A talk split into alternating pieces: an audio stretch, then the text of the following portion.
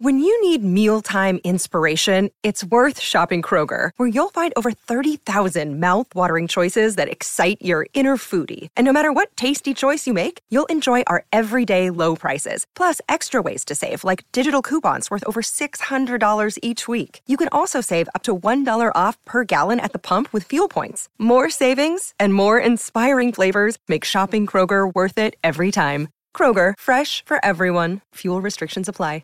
Just a reminder that Big Mood, Little Mood with Daniel M. Lavery happens twice a week. Slate Plus members get an additional mini episode or Little Big Mood every Friday. Sign up now to listen at slate.com slash mood.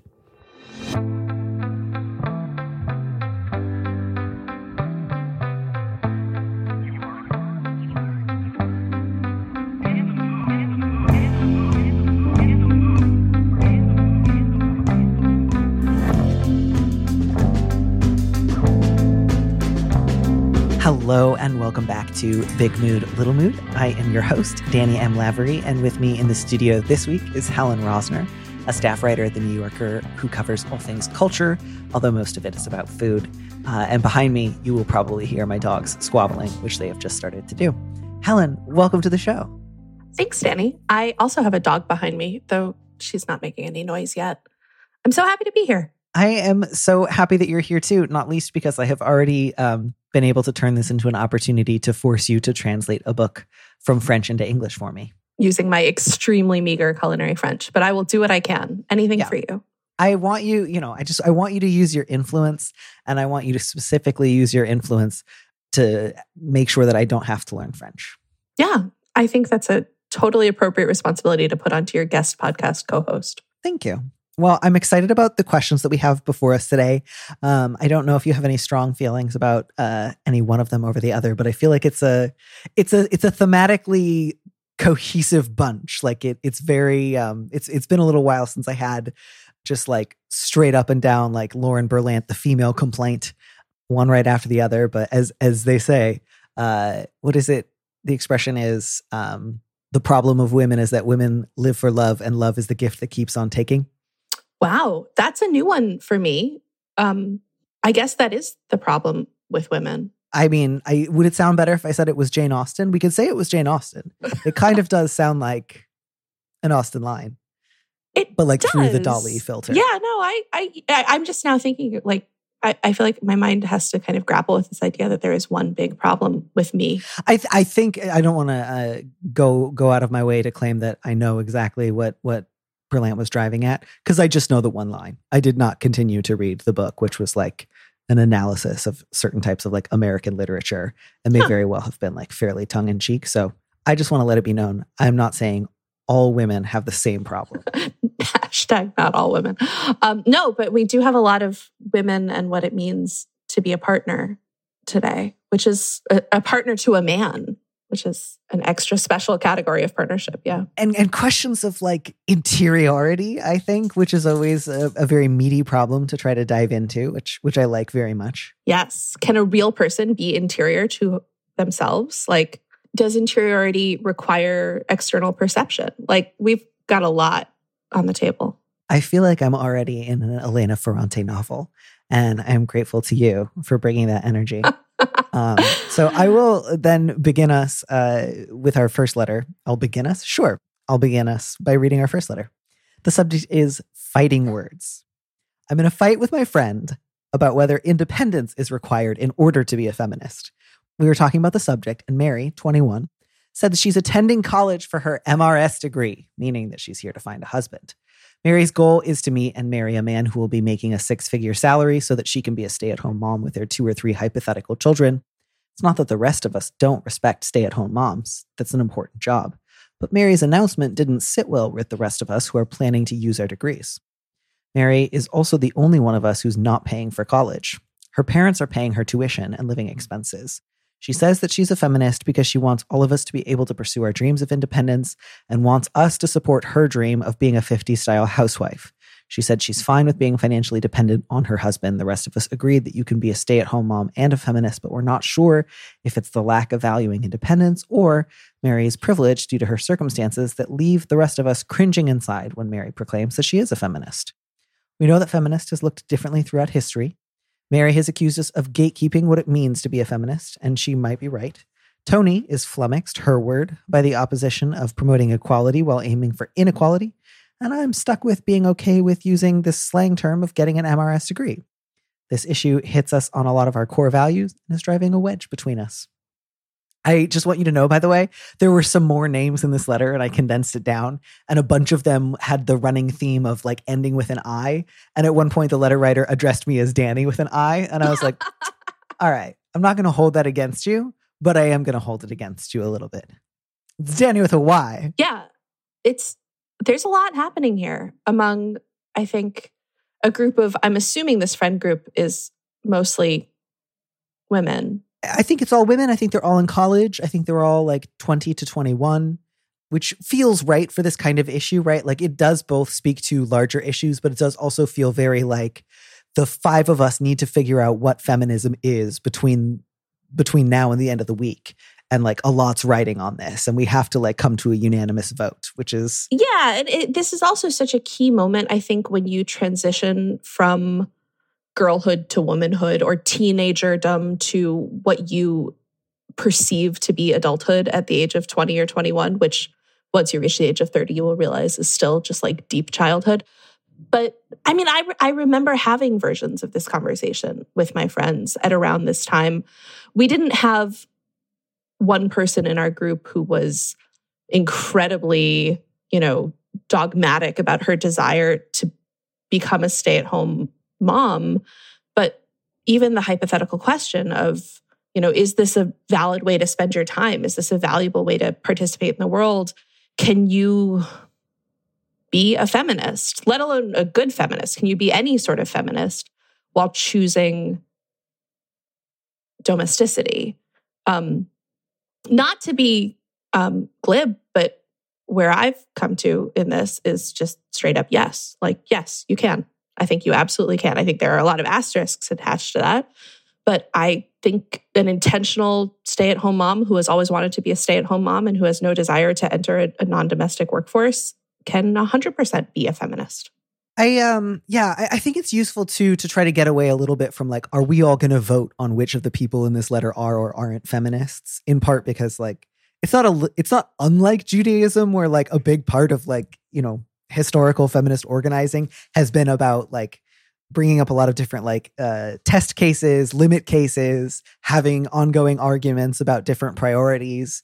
So, eh, you know, especially because somebody has already brought up the specter of gatekeeping, I maybe want to encourage this letter writer and her friends to go a little bit easier on themselves and say like we are not being called upon to now and forever define what is or isn't feminism forever um, or whether or not someone is allowed to uh, call themselves one.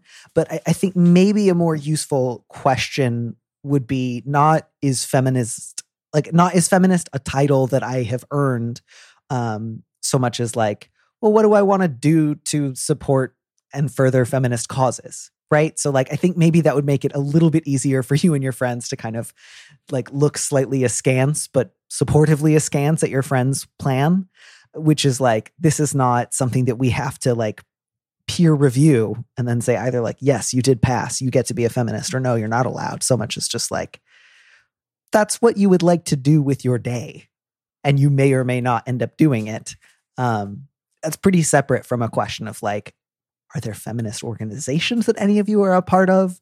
Are you like active in in in any communities that that like further feminist causes? Like that I think is maybe a, a more useful question about like what you can or can't do with and for feminism than just like voting about your friends. I would I would maybe even give them a little more latitude um, and go back to that beautiful 1960s 1970s concept of consciousness raising which is i think especially at their age you know being an activist and being active being part of organizations, giving your time, giving your money, giving your expertise is key in a way that cannot possibly be overstated. But there is value, especially when you're learning where the edges of yourself lie and learning where the beginning of your community starts. Um, there's value in just thinking about this sort of stuff and chewing it over when you're 20 or 21 years old and you're trying to figure out what you want to do with the great expanse of the rest of your life and whether you can be the person that you would be proud to be within that. Like literally just having these conversations, I think for me at least, counts. I think that everybody who's thinking about this, this group of friends is maybe, as you say, not going about it in the most generous and action and result oriented way. Like, this isn't feminist survivor. We don't have to vote the least feminist member of the friend group off the island. But um, I like what you said about how it doesn't, you know, what you what you do all day, like what your job is, is it's unlikely that that's ever going to be something inherently feminist, even if it's something that might appear on the surface to be. I mean, I guess if you're on the front lines of working for reproductive justice or something like that, you're probably having an inherently feminist career, but you could be a giant misogynist asshole while you have that job. Like who a person is has very little to do with how they spend their time, um, at least in a professional sense. Yeah. And so I think that kind of like, to me, what I'm, I'm so curious about is like, she wants us to support her dream of being a 50 style housewife. What does that look like? Like, what is she actually asking of you? Because it doesn't sound like any of you are getting in the way of her dream.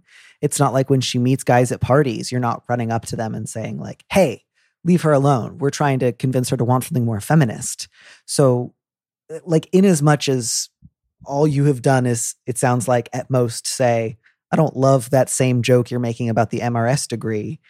I don't think you're actually interfering with her dream. I think what she's probably asking for is something more like, I want you to feel the same way about my dream that I do, which is a tall yeah. order. And you don't have to do that. And I realize, especially at that age in this kind of group, it can be really difficult to say to a friend, I don't think your dream is something that great. I'm not going to stand in your way, but I don't admire it. Um, feels like, oh, I would rather like jump off a cliff than say that. Mm-hmm. And you don't have to do anything so much as I think maybe just like refocus, which is just like, I'm not getting in the way of this dream of yours. I decline to be like the survivor judge who votes whether or not your plan is feminist. I'd like it if you cut out the MRS jokes, if only because like that's pretty old. Like I remember when I was at college and you know, I went to a terrible evangelical Christian college in Southern California, so there were a lot of jokes about MRS degrees. So like the joke was tired, you know, 12 years ago. It was tired in the 50s. Um, you can absolutely just say, like, I'd love it if you stopped making that joke. She may or may not stop doing it. But I, I think you can really decline to to do some of the like work that she is asking you to do, which is just like, you're asking me to like offer a referendum on your plan. I, I don't want to do that. And I think it's weird that you're asking me to do that. Um, I think especially because this is also tied up in money stuff, like that's additionally fraught. And and given again, like she's not an evil person because her parents are paying for college, but it is difficult and uncomfortable that within this group where everyone else is having to pay their own way, that she is not only loudly and repeatedly saying, I'm just going to find a rich husband and that's my deal. Uh, and then kind of like bothering the rest of you to like, hey, put a feminist stamp of approval on this. Tell me I'm good. Like that's kind of that's a little dark, I think. That's a little wicked.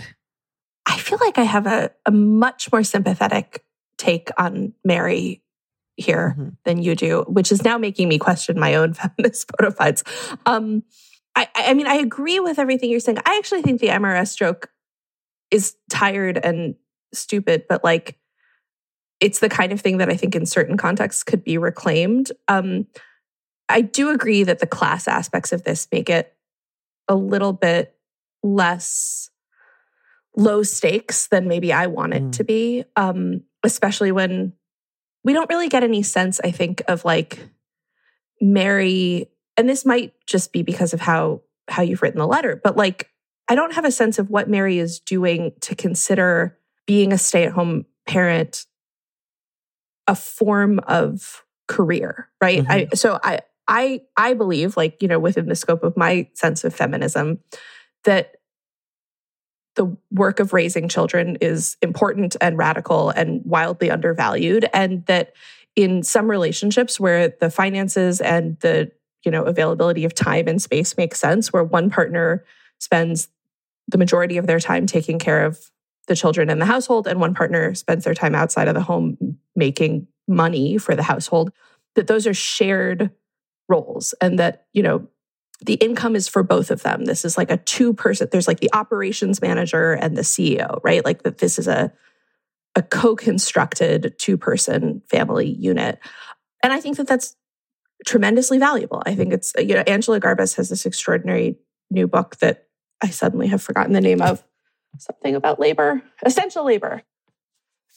essential labor, which is about the like extraordinary importance and radical undervaluation of childcare and child mm-hmm. rearing as, as an individual thing, as a community thing, as a class issue, as a social issue, as a labor issue. It's, it's a phenomenal book and it reinforced a lot of things I'd already been thinking about parenthood and taught me a lot of new ways to think about it. And when I read something like this, I feel very sympathetic to the idea of wanting to be the person who is the operations manager for the family. I mean, I feel gross putting this into capitalistic frameworks, but like, you know, that's the way that I think some people can understand it. And especially if maybe you are in your early 20s and you are thinking about feminism in terms of success and you're thinking about success within certain frameworks of profession and impact. You know, the, the phrase that really, really stuck with me in this letter was that the rest of us are planning to use our degrees, which is this implication that Mary is wasting her time being at college. And I think that on one hand, there are certainly degrees you can get that would be helpful if you decide that you want to be a professional parent, right? Like you could focus on psychology or early childhood education or art or, you know, biology. There's all sorts of things that can, like, you know, if you were going to hire a nanny, if you saw that they majored in XYZ at college, you would be like, that's a bonus. But on the other hand, I think it's also just inherently valuable to value education and to value the experience of being in college. Like I majored in philosophy and I'm not a philosopher. Does that mean I didn't use my degree? Um, I think that participating in domestic life is not valueless. If anything, it is the most valuable thing. And all of us have been socialized to think that it's bullshit and empty because it's done primarily by women and they're not remunerated under the same, you know, paycheck and health insurance system that everyone else is remunerated within. All of that is then, you know, you know, that entire rant, then we have to like bracket around the fact that Mary is the one who comes from the most money and that her plan is to marry rich when, you know, lots of full-time stay-at-home parents are not living, you know, wealthy, comfortable, affluent lives. And it's a very different structure. But I don't know. I, I feel like this is a very, I don't want to say the dreaded phrase second wave, but I like, why is the only valid way to be a post collegiate person in the world to have a job that gets a paycheck and comes with health insurance? Yeah. Yeah, I think there's a number of different factors at play here, and I think for me at least, the reason that the the the Mary having more money kind of jumped out at me was it seemed like this had gone kind of well beyond Mary saying like I would like to be the one who raises the kids full time, and turned more into here's what my plan is. I want to marry rich. I want to get an MRS degree, which I think I think even if it's only in jest, makes it, it's, it's a little different from saying I like college and someday I want to raise my kids full time. It's a little bit more like I'm just here to meet a banker. Um, this is a, a waste of time otherwise. Um, which I can understand why that would put other people's backs up. Um, totally. And then it, it seems like it's really going beyond like a you know other people might say, okay, that's your plan, um, and is like doing kind of follow up stuff of like, hey, why don't you love my plan? Why don't you say that my plan is good? Give me more. And that part to me was what kind of like rankled. I think she's allowed to ask for that. I mean, you know, like the other the other line that really stood out to me here was was the line that the letter writer says that their friend Tony says that Tony is flummoxed by these opposing ideas of promoting equality as a feminist while aiming for inequality as a stay-at-home mom. Do you think that that was connected to the line about it's one it's not just even like i plan on at some point when we have kids staying at home it's i want to be financially dependent on my husband which i do think is a separate question. Um i i was wondering if that was what tony had been bringing up because that also again like you can certainly go for that if you want to but like there's this sort of like a pretty well documented risk that you run when you say i want to be financially dependent on my husband. A hundred percent. All we have to go with here are the two paragraphs of this letter in terms of world building. I mm-hmm. can't imagine. I think the odds are extremely low that Mary is like, you know, on the first day of college, hi, my name is Mary. I have no interest in a career and I look right. forward to being financially dependent on a man. Right. Yeah. It, this feels like the kind of thing that might have come up in the course of like one of those heated 2 a.m. like sophomore year of college conversations where, you know, Tony or the letter writer looks at Mary and is just like, Are you really telling me that you'd be okay being financially dependent on a man? And Mary is in deep and, you know, has her hackles up and is like, Yeah, if it comes down to it, I guess. And like, I don't know, I'm giving Mary too much of the benefit of the doubt here. But like, I think that we're getting the letter writer's perspective on Mary's choices. And I'm twice the age of these people, right? Like I have friends who have huge careers while being mothers. I have friends who have small careers that make them happy and are not hugely lucrative while being mothers. I have friends who are like working paycheck to paycheck by being mothers. And I have friends who are staying home and being mothers full time. And I think that all of them are working with what they've got. And some of them are doing what they wanted, and some of them are not doing what they wanted to do. And I don't think anybody wants to be financially dependent on someone else, but I do think that thinking of being the primary caregiving parent as financially dependent on their spouse is a very retrograde way of thinking about it. It is certainly the case that that's how it plays out in a lot of these relationships, especially if the husband has a kind of unfortunate perspective on the nature of partnership. But what I was saying before about how this is a this is a two person relationship, this is a dyad, right? Like one person runs the household while one person takes care of the world outside of the household. That's not financial dependence. It doesn't have to be financial dependence. What it ought to be is financial collaboration. And of course, like being the stay at home parent doesn't mean you're literally staying at home all the time, too. So I think it's also useful to remember like that still involves a lot of going out into the world and being a part of it. For sure, for sure. Um, and I think that, you know, there is the nightmare of being a stay-at-home parent that involves financial dependence like you know the the forms of financial abuse and financial coercion that can happen when someone has their name on the paycheck and someone else doesn't i mean it's infinite but i think the answer to that is not to say nobody is allowed to be the full-time parent because and here's the other thing that that raises it's great that the letter writer and all of their friends plan on having full robust careers but if they want to have children, what are they going to do? They're going to outsource the care of their children, which again is completely cool. Like nannies are wonderful, daycares are wonderful, like child rearing collectives are wonderful. But like somebody at some point in this in this frame has to raise the kids. And either you're paying your money to do it or you are doing it under your own steam and you and your partner are agreeing that their income is your shared income. But at some point somebody's got to raise the fucking kids right? And saying that the person who raises the kids can't be a feminist to me is a profoundly unfeminist thing. Yeah, no, I'm right there with you on that. And I think that was part of what the letter writer was trying to speak to, which is like my discomfort does not come so much from her decision to someday stay home with her kids. It's that she seems to have it all mapped out where she's just going to go into like a hibernation zone until she meets that husband which again like maybe she will make like i think what's kind of sweet about a lot of this is like she didn't even have a fucking boyfriend yeah. Like, this is all. Man, I wanted to, to be you, like the, the, ambassador of the UN when I was 21. Like, yeah. sure. Yeah. Sure. Yeah. You know, Mary might meet and marry a man who makes a six figure salary. She might meet and marry nobody. She might meet and marry a guy who gets fired. She might meet and marry a guy who, like Cher's husband in Moonstruck, gets hit by a bus within two years of their wedding.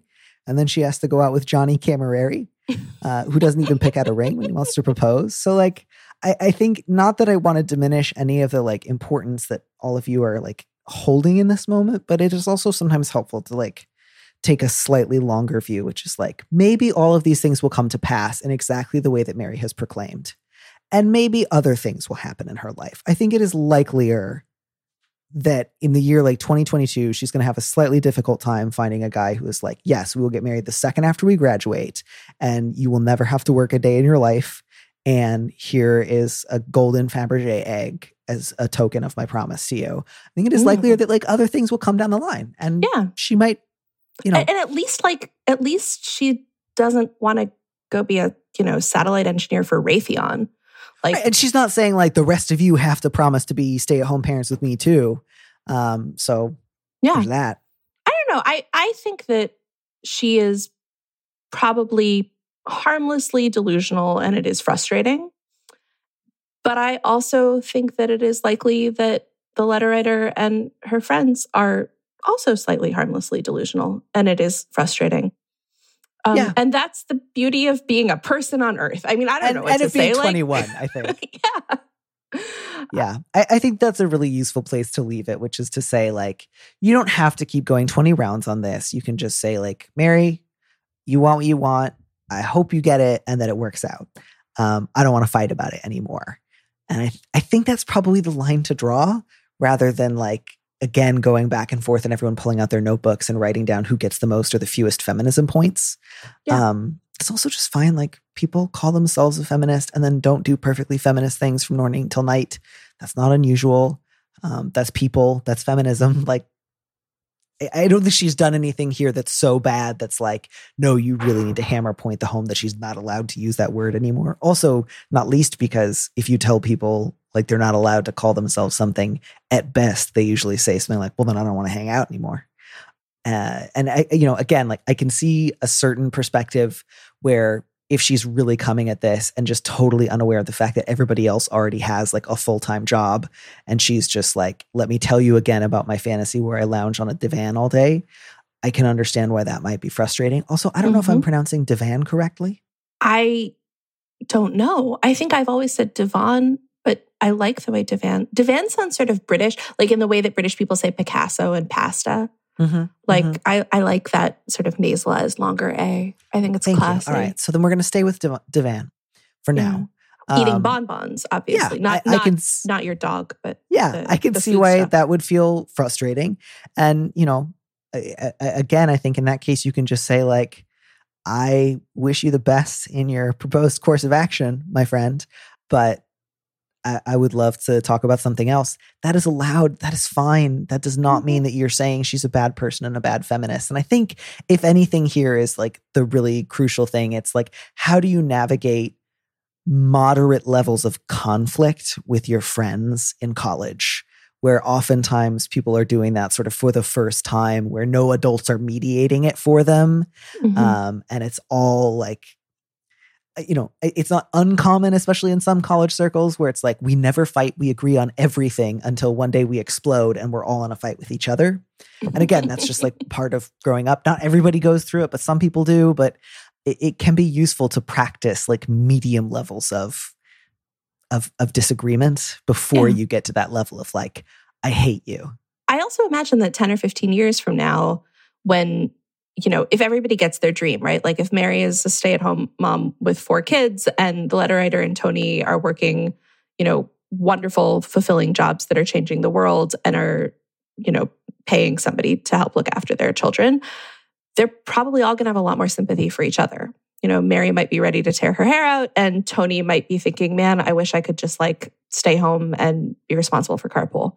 And you might not even like remember any of their last names in 10 years. Like sometimes the people that you are really close with your first and second year of college you are not necessarily close with in your 30s so none of that is to say like who cares what she thinks? She'll be dead to you in 6 years. So much as just like I I want to free you from the burden of either thinking like I'm going to be friends with this woman for the rest of my life so we've got to solve it now or even just like it's so important that we're all on the exact same page that we can all like end this like if, you know if the worst thing that happens is like tony is flummoxed and you say to mary hey you know can you can you bear in mind the fact that all of us are already working a bunch of jobs um, when you bring up your excitement about not working again in the future if if that's the worst that happens that's okay like this is a reasonable level of disagreement none of you have been like undercutting her attempts to find a fella which again, I just really want to stress doesn't even exist. Like, this is a lot of ink spilled over a man who's not here.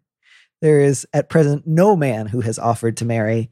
I would love for you to never have to work a day in your life. Yeah. And perhaps there never will be. Raising children, famously not a form of work. I just, you know, and no, you know I agree. There's the whole space between meeting the man and raising the kids. And I, I, I would tear my hair out if I had nothing to do all day. But I just feel like there are so many worse freaking things to want to be when you grow up. Like there are certain jobs and sectors where I think like, you know, no, you don't get to call yourself a feminist if you're working in like minerals extraction or weaponry.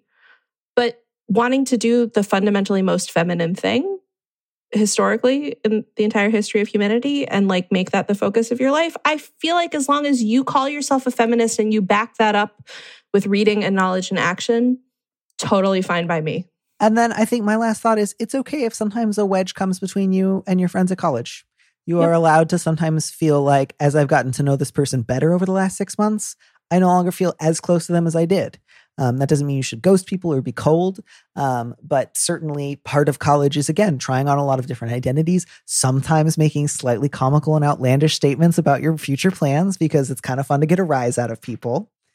Um, and so you might just find like, all right, Mary's cool, but like we're maybe not going to be besties because I like a different type of person who has a different kind of ambition. And that's someone I want to spend more time with. And that is not the same thing as gatekeeping feminism. Like, again, this is not, you guys don't need to be like making referendums on your future life choices as like good or bad, feminist or not. Um, just hang out. Hang out. Just hang out. Just hang, hang out. out. man. Pro hanging out. out pro woman. That's that's where this show comes down.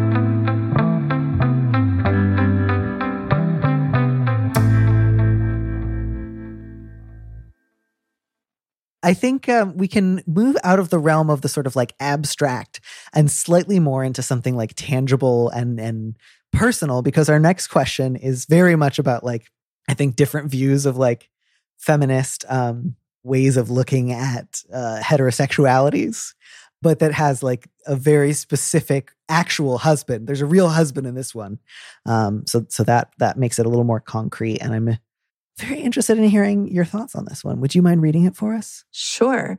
The subject of this one is retro rose colored glasses. My husband and I met over 40 years ago when I was a cashier at his dad's store. My husband immediately took a shine to me, and although I wasn't interested at first, he was a handsome college graduate who only had eyes for me, and I was eventually won over. He would bring me gifts, change the schedule so that we were working together, compliment me both alone and to customers, and was visibly hurt whenever I tried to give him the brush off, but kept coming back, all of which I took as romantic. We've told this story for years, and it's always had a positive reception.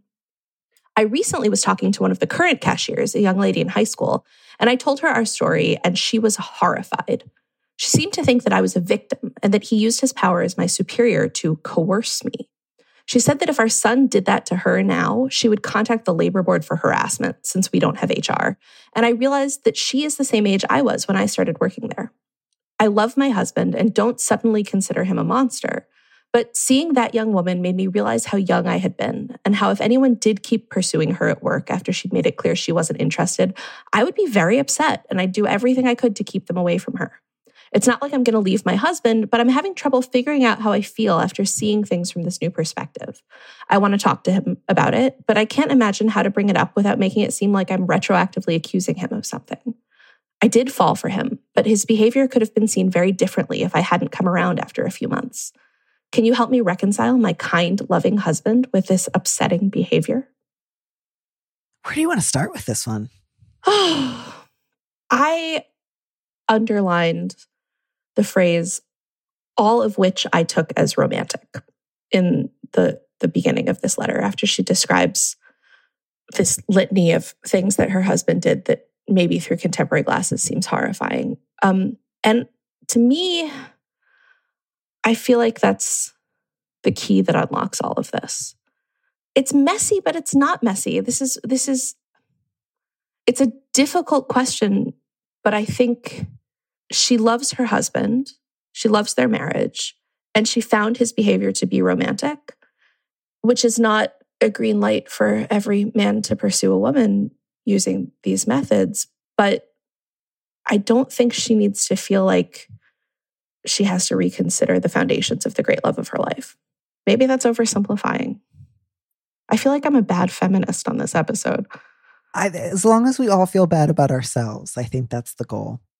Um, no, I was just thinking about it in terms of the first letter and this kind of question of like, I, I think there's an important distinction to be drawn between using our judgment and discernment using like feminist frameworks for thinking about lives can be useful.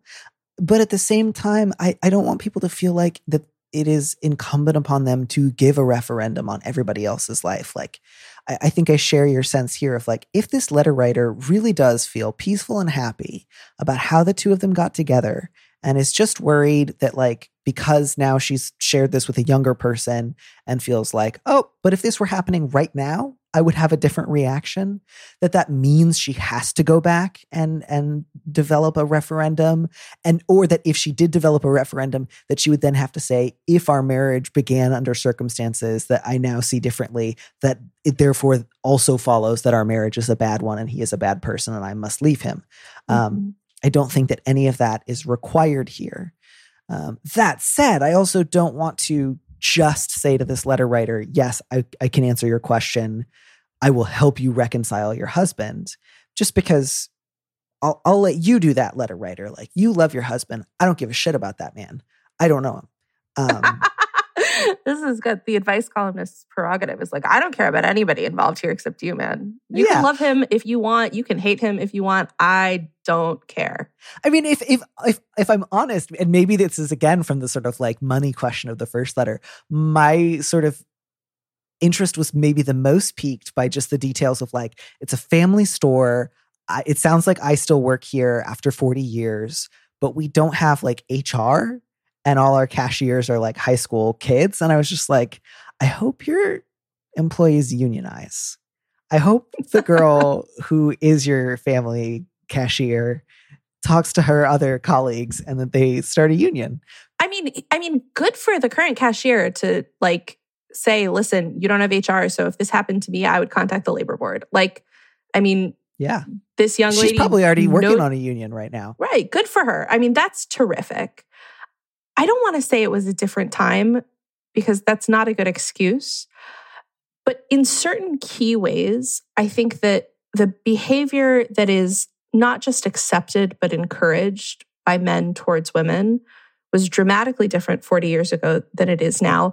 And I think there is sufficient saturating media available to young men right now informing them that this behavior is super creepy and fucking weird and not a way to pursue people who you're interested in and not respectful of their no and not respectful of their boundaries and not respectful of like the actual level of their interest that if someone were to pursue in this like aggressive rom-com i don't take no for an answer style right now i would read that person very differently than i might read a person who was doing this in the 70s or 80s 40 years ago yeah, I mean, if anything, I think my first piece of advice would be to the letter writer. I don't know what your current job is uh, at your husband's family store, but my guess is you rank higher than the cashier. So I would say whether you're somebody's direct supervisor or simply more like high ranked within the organization, quit telling the story of how you and your husband met to people who work for you. Partly because it's like I, to to me that was just a little bit like that's a weird spot to put a high school cashier in to say like here's how my husband and I got together. He followed me around. Like why are you talking like that to your employees? Um, I think is my bigger question. And so like I think that's a weird level. I've I've had bosses before who would get like really personal and like ask me to provide feedback on their personal lives and I found it really uncomfortable and so I just wonder, like, was she trying to like work? And you were just like, hey, have I ever told you the story of how I married your boss? Because just like that feels weird to me. And I, I wonder if maybe part of what she was kind of like dealing with in that moment was like, I've now heard a story at work that distresses me and makes things more uncomfortable for me at work. And now she has to deal with that. Well, and I think that part of what the the letter writer is dealing with here in terms of tension, I mean, she framed it in the letter as how do we help her reconcile her sense of her husband with this new understanding of that type of behavior is upsetting. I think that there's a, an even deeper tension that she's currently facing, which is that this has been a story that she and her husband have loved and that they've told often over the mm-hmm. years, and that they kind of I would imagine consider, you know, foundational to their mythology as a couple, both literally, but also that the telling of it is a way where they, you know, show off a facet of themselves and a part of their history that they take pride in and that they mm. take a lot of pleasure in and that kind of reinforces the nature of their current love.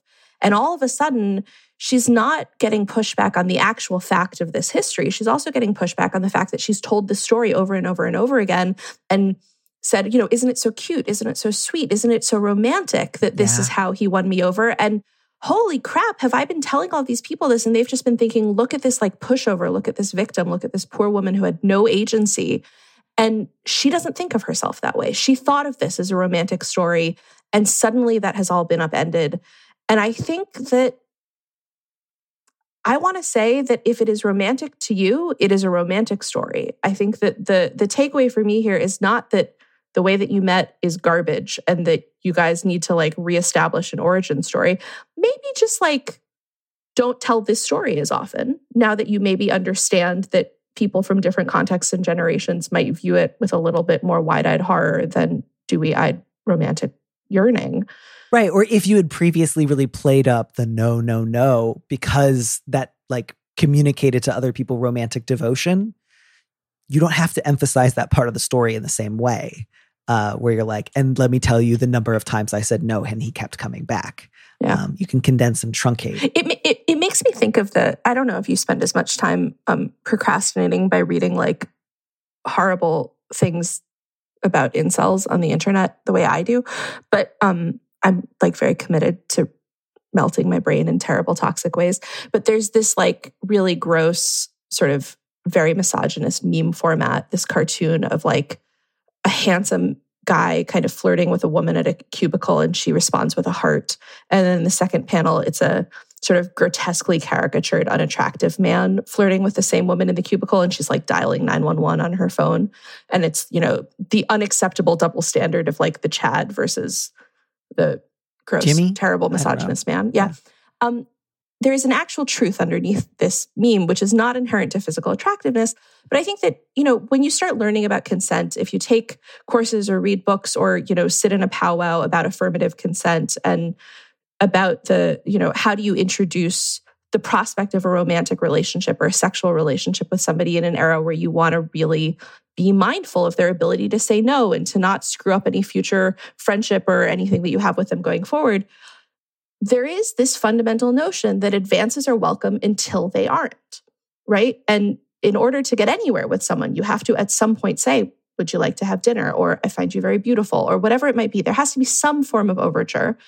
And as long as there's room for the person to say no, then you move on from this. So, so the place where this becomes tough for me is that, you know, she wasn't interested at first and he kept pushing. So we don't have her saying no, no, no, no, no in the version of the story that she's told us. She eventually was won over. She was interested. She did find him attractive. Like, I think that if it had been someone who she did not see a potential romantic future with, I would hope, I would like to believe, and I would like her to believe about herself that she would have said, I don't like this. I need you to stop.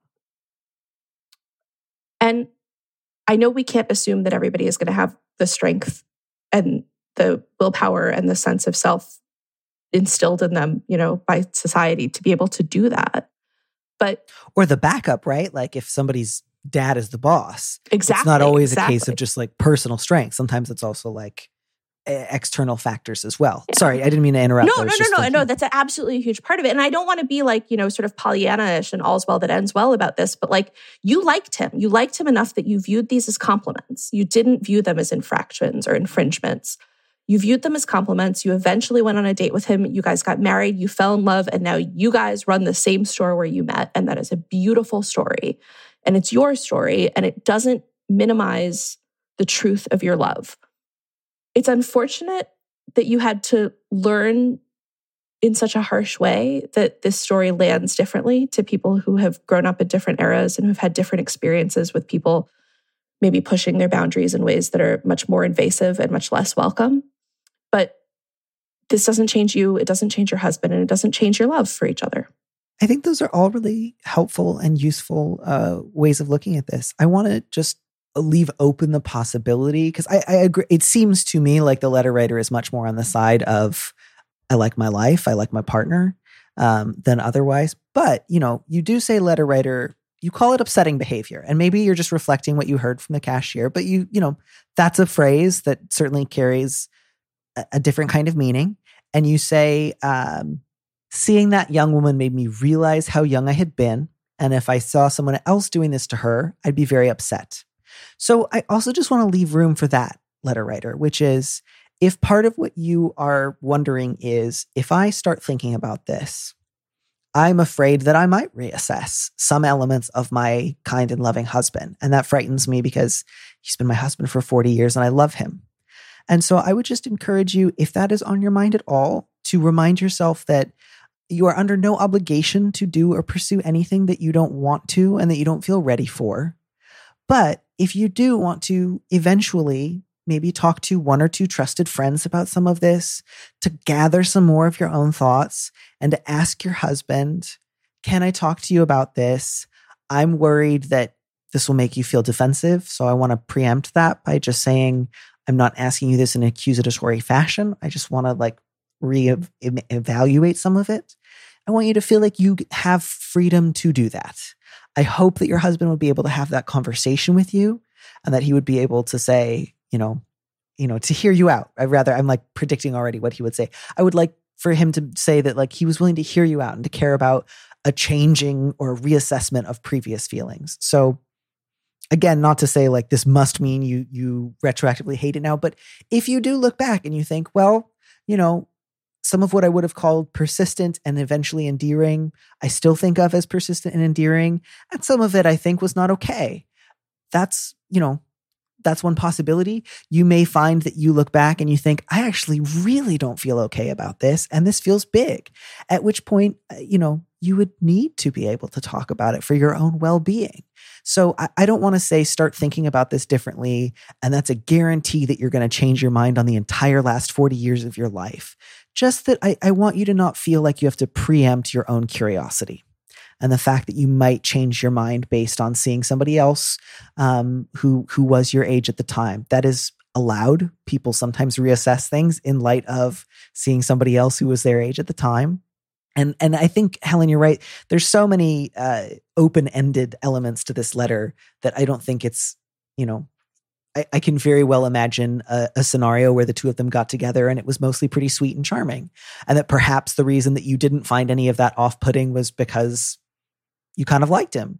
And it is just it is okay to kind of like somebody you know? It is that's not bad and i don't want you to feel like you have to um, renounce having liked him. Um, i just want you to feel a lot of freedom to reflect on those early days of your relationship and say how do i feel about it on reflection you know i think also if the letter writer wants something concrete to do right now which i think might help resolve some of this sort of emotional asymmetry that that she's trying to figure out right now i think that putting into action that realization that you had that if you found out that your cashier was being pursued by someone whose pursuit she did not welcome, that you would put a stop to it, like commit to that. Commit to that. Pay attention to who is chatting to your young, you know, female employees. Check in with them periodically and say, hey, how are you feeling? Is anything making you uncomfortable? Is there anything we could do to make you feel better? And if something comes up, be the kind of person who supports them and who is there for them and who helps make sure that if they say, I'm uncomfortable, your job as their employer and as someone who has lived through this, albeit with a happy ending, is to step in and say, I am going to be the buffer between you and your discomfort. I will make sure this doesn't happen again. Be the person who maybe wasn't there for you when you were young. If someone had said to you, Hey, is this guy really bothering you? Do you want us to do something about this? Maybe you would have said no. Maybe you'd have been like, no, actually, I kind of like it. It's sort of sweet and charming. And maybe you would have, upon reflection, said, you know, it's kind of getting on my nerves. But nobody asked you that. Nobody was offering to be there in your corner. And what you can do right now and for the rest of your life is be that person for everyone else. Yeah. And, and just, you know, beyond that letter writer, I, just really want you to feel like you are allowed to reflect upon and think about your own experiences without preemptively stopping yourself by saying, What if my husband feels accused? You sound like a pretty thoughtful, conscientious person. You don't sound like on a whim you have decided to denounce this man. So I, I am not worried about you uh, behaving like unreasonably or unwell. And I, what I do see is just somebody who's like really afraid to even just like think about her own history for fear that it will upset her husband. And I don't want to read too much into that and assume that that means he's a jerk. But, you know, as long as you are speaking kindly and lovingly, you are not you don't need to go beyond that. So, whether or not he may or may not feel accused at some point in the future, I don't think is is on your head. I think right now, like the only things in front of you are to think about your own feelings and memories, um, to seek out trusted counsel from someone whose judgment you admire, and to really just think about yourself before you worry about how your husband may or may not react to it. Um, again, I get I, I, Helen. I thought that that point about this is part of their like self mythologizing as a couple was really insightful and spot on. I can understand why it might feel painful to reassess that, but gosh, if you've been together happily for 40 years, you'll absolutely be able to find other ways to think about your sort of foundational sense of yourselves as a couple. You'll be able to replace that story with other different, better stories. And if, on the other hand, this does reflect on some things that he did wrong or that he should not have done when the two of you were getting together, that you would like to now, much later, work through together. I hope that is also possible. And I hope that um, you know, there's no time limit on saying, you hurt me, or I didn't realize this at the time, but this hurt me. Um, and you can do that sometimes in a way that still like recuperates the relationship. Other times it doesn't. I can't make you a promise or a guarantee one way or the other that you will be able to or that I think you should reconcile your kind, loving husband with this upsetting behavior. But I will say that if he is fundamentally kind and loving and wants to know you in your heart and to take care of you and to be a partner to you, if you were to share these thoughts with him, my hope would be that he could work past his initial, maybe defensive reaction and thank you for telling him, listen to you, hear you out, take you seriously, ask what you might need from him, offer to you know, I don't know, talk about it some like again, like what would you potentially ask? Like you say I don't want to leave him. And so it's not even like you'd be saying, like, oh, I want you to do penance for 20 years. Or I want you to go to every cocktail party we've ever been to and say, Hey, just kidding, I was a jerk when we got together. Like, you're not asking any of those things of him. You just want him to know a new question that you have and and a new sense of what, what could we have done differently that i don't know i think it's often really hard to ask people to engage with the past because so often when people hear that they take that as oh you're you're asking me to denounce myself. And and i think it would be better for many people relationships couples etc if somebody could hear something like this and say thank you for telling me. What should we do next? That's possible i think. Um, and i hope that your cashiers unionize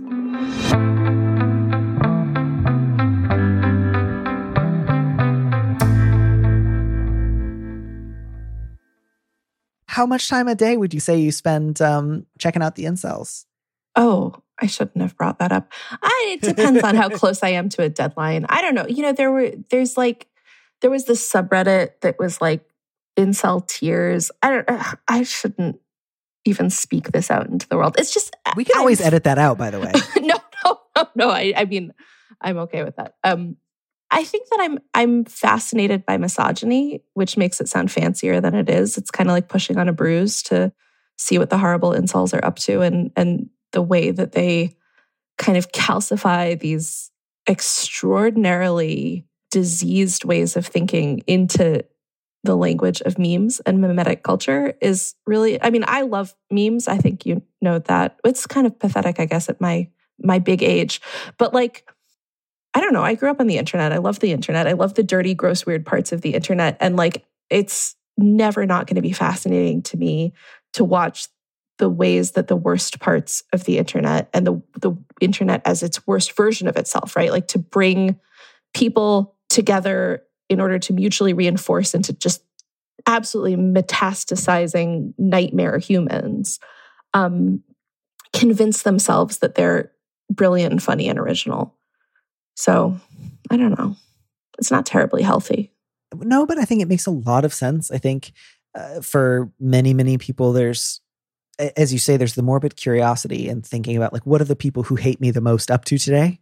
Mm-hmm. Um, and the you know the internet gives us a lot of windows into those worlds uh, that might have been more difficult to access uh, in other times, and um, it, it is a sort of remarkable repository of like the worst of like I don't know your your friend's mom's eating disorder plus guys inventing Facebook and ranking how hot all the girls in school are.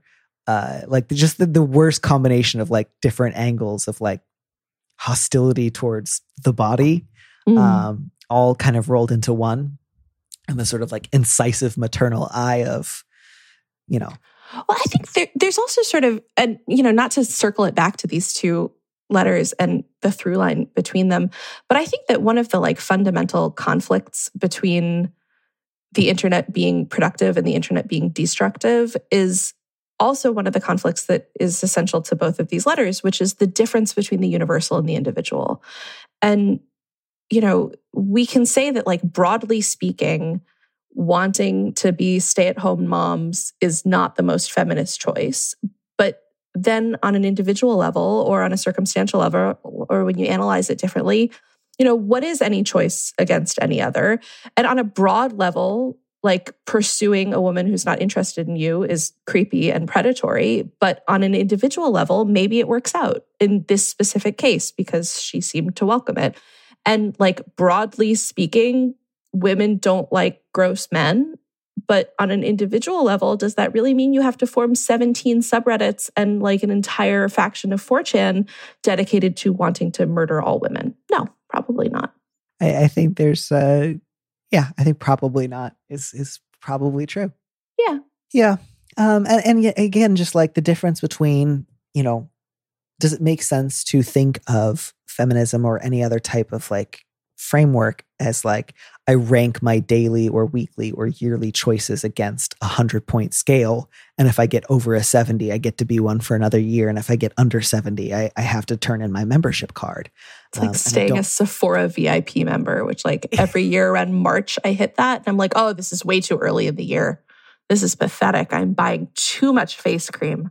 Right. Right. And and it's so much less about like making sure that you have, you know, hit the points requirement for membership um, and more to do with you know well who are you you know in community with what are you up to um, how do you feel like literally yeah. just how do you are you happy do you like yeah. your life like yeah. does mary like her life as a stay-at-home mom then that's great does the letter writer who worked in the guy's store like her life that's great and if you don't like your life which you're super i mean like that I would it's very like if you like the health insurance you have, we'll let you keep it. like nobody is saying leave your husband, but like I'll I'll say it but, a little. Well, but you don't have to. Right. Universally leave to. your husband, but on an individual level, it's up to you. This is choice feminism. But which we've all decided is good and the best kind. you get to choose um, I don't know. Yeah, I, I, feel like it's so important on the one hand to say you never have to leave your partner because of something that like a high schooler said to you. Um, that's just like yeah. uh, allowed. And also sometimes, you know, we have these big moments in our lives when we suddenly reassess a story that we have told or retold many, many times. Sometimes because someone from a really unlikely source saw it differently than we did. And I want to leave room for both of those readings here.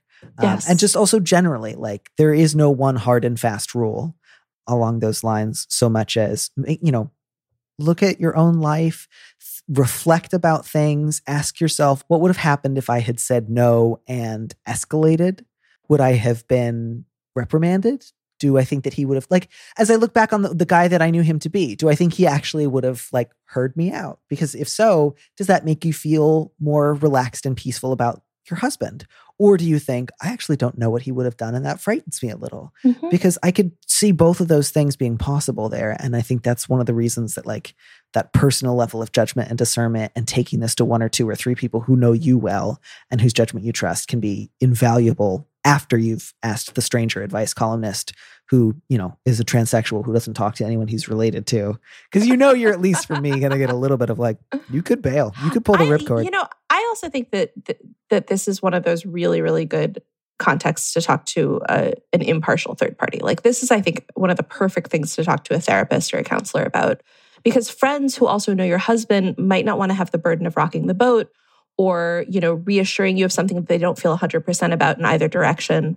Um, i think the, the real question at the end of this letter is can you help me reconcile my kind, loving husband with this upsetting behavior? And we can sit here and riff about, you know, weird memes. You are the one who has to do this reconciling. And I think that bringing it to a therapist or a counselor or you know some trusted third party who maybe doesn't know you or your husband but does know relationships and does know the human psyche and the soul and the weird ways that love grows and evolves over the course of 40 years, that's the kind of person who I think can help you put these pieces back together and what form that new piece looks like. And I mean, piece, P E A C E, but also I guess P I E C E. I know what you mean. Um, the, the shape of that that new piece might be everything's copacetic, nothing has changed. And it might be like I'm blowing up my fucking life and like, you know, moving to Oregon and joining a lesbian commune. But like, you can't get there without digging into some messy stuff. Yeah, I, I think that's all true, thoughtful, lovely. Helen, thank you so, so much. Uh, this was both delightful and just the right amount of fun, manipulative advice, um, but mostly just like really thoughtful and warm and engaged. Where can people find you if they come away from this and think, I would love to know uh, what she does with tomatoes? Oh, well, if you'd like to know what I do with tomatoes, I think the best place to find me is on newyorker.com, where you can Google my name or click on one of my little like cartoon icons on, on that website. Um, or uh, I don't know, Instagram at Helen R. A lot of pictures of food and my dog, which is always fun. It really, really is. And, And a uh, lot of memes, as I said. Like all I care about anymore is memes. I have so many that I'm going to send you the second we stop Oh, recording. yes. You're going to love wait. them all. I promise.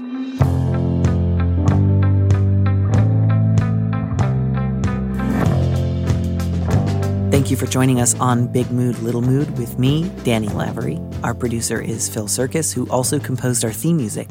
Don't miss an episode of the show. Head to slate.com slash mood to sign up to subscribe or hit the subscribe button on whatever platform you're using right now. Thanks.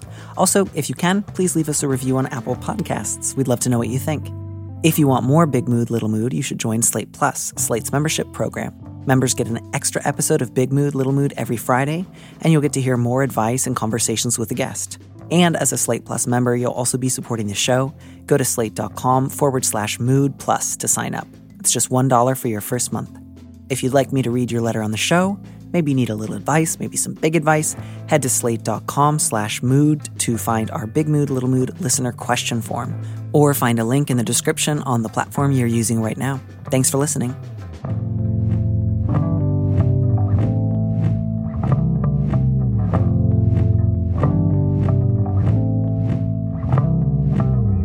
And here's a preview of our Slate Plus episode coming this Friday.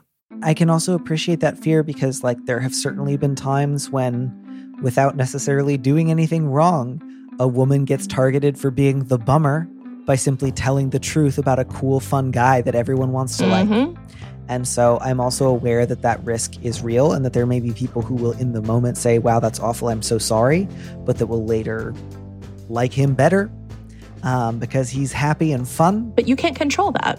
Yeah, and like if keeping his secret would make any of that easier, you know, that'd be one thing, but I don't think that it would. You don't owe him this. Um, you owe him very little. You, you can absolutely just like tell the bare facts without doing any name calling or or anything else. And I I think, you know, again, if you're worried that just like no one's ever going to want to be friends with him again, people want to be friends with guys who cheated on their wives all the time. To listen to the rest of that conversation, join Slate Plus now at slate.com forward slash mood.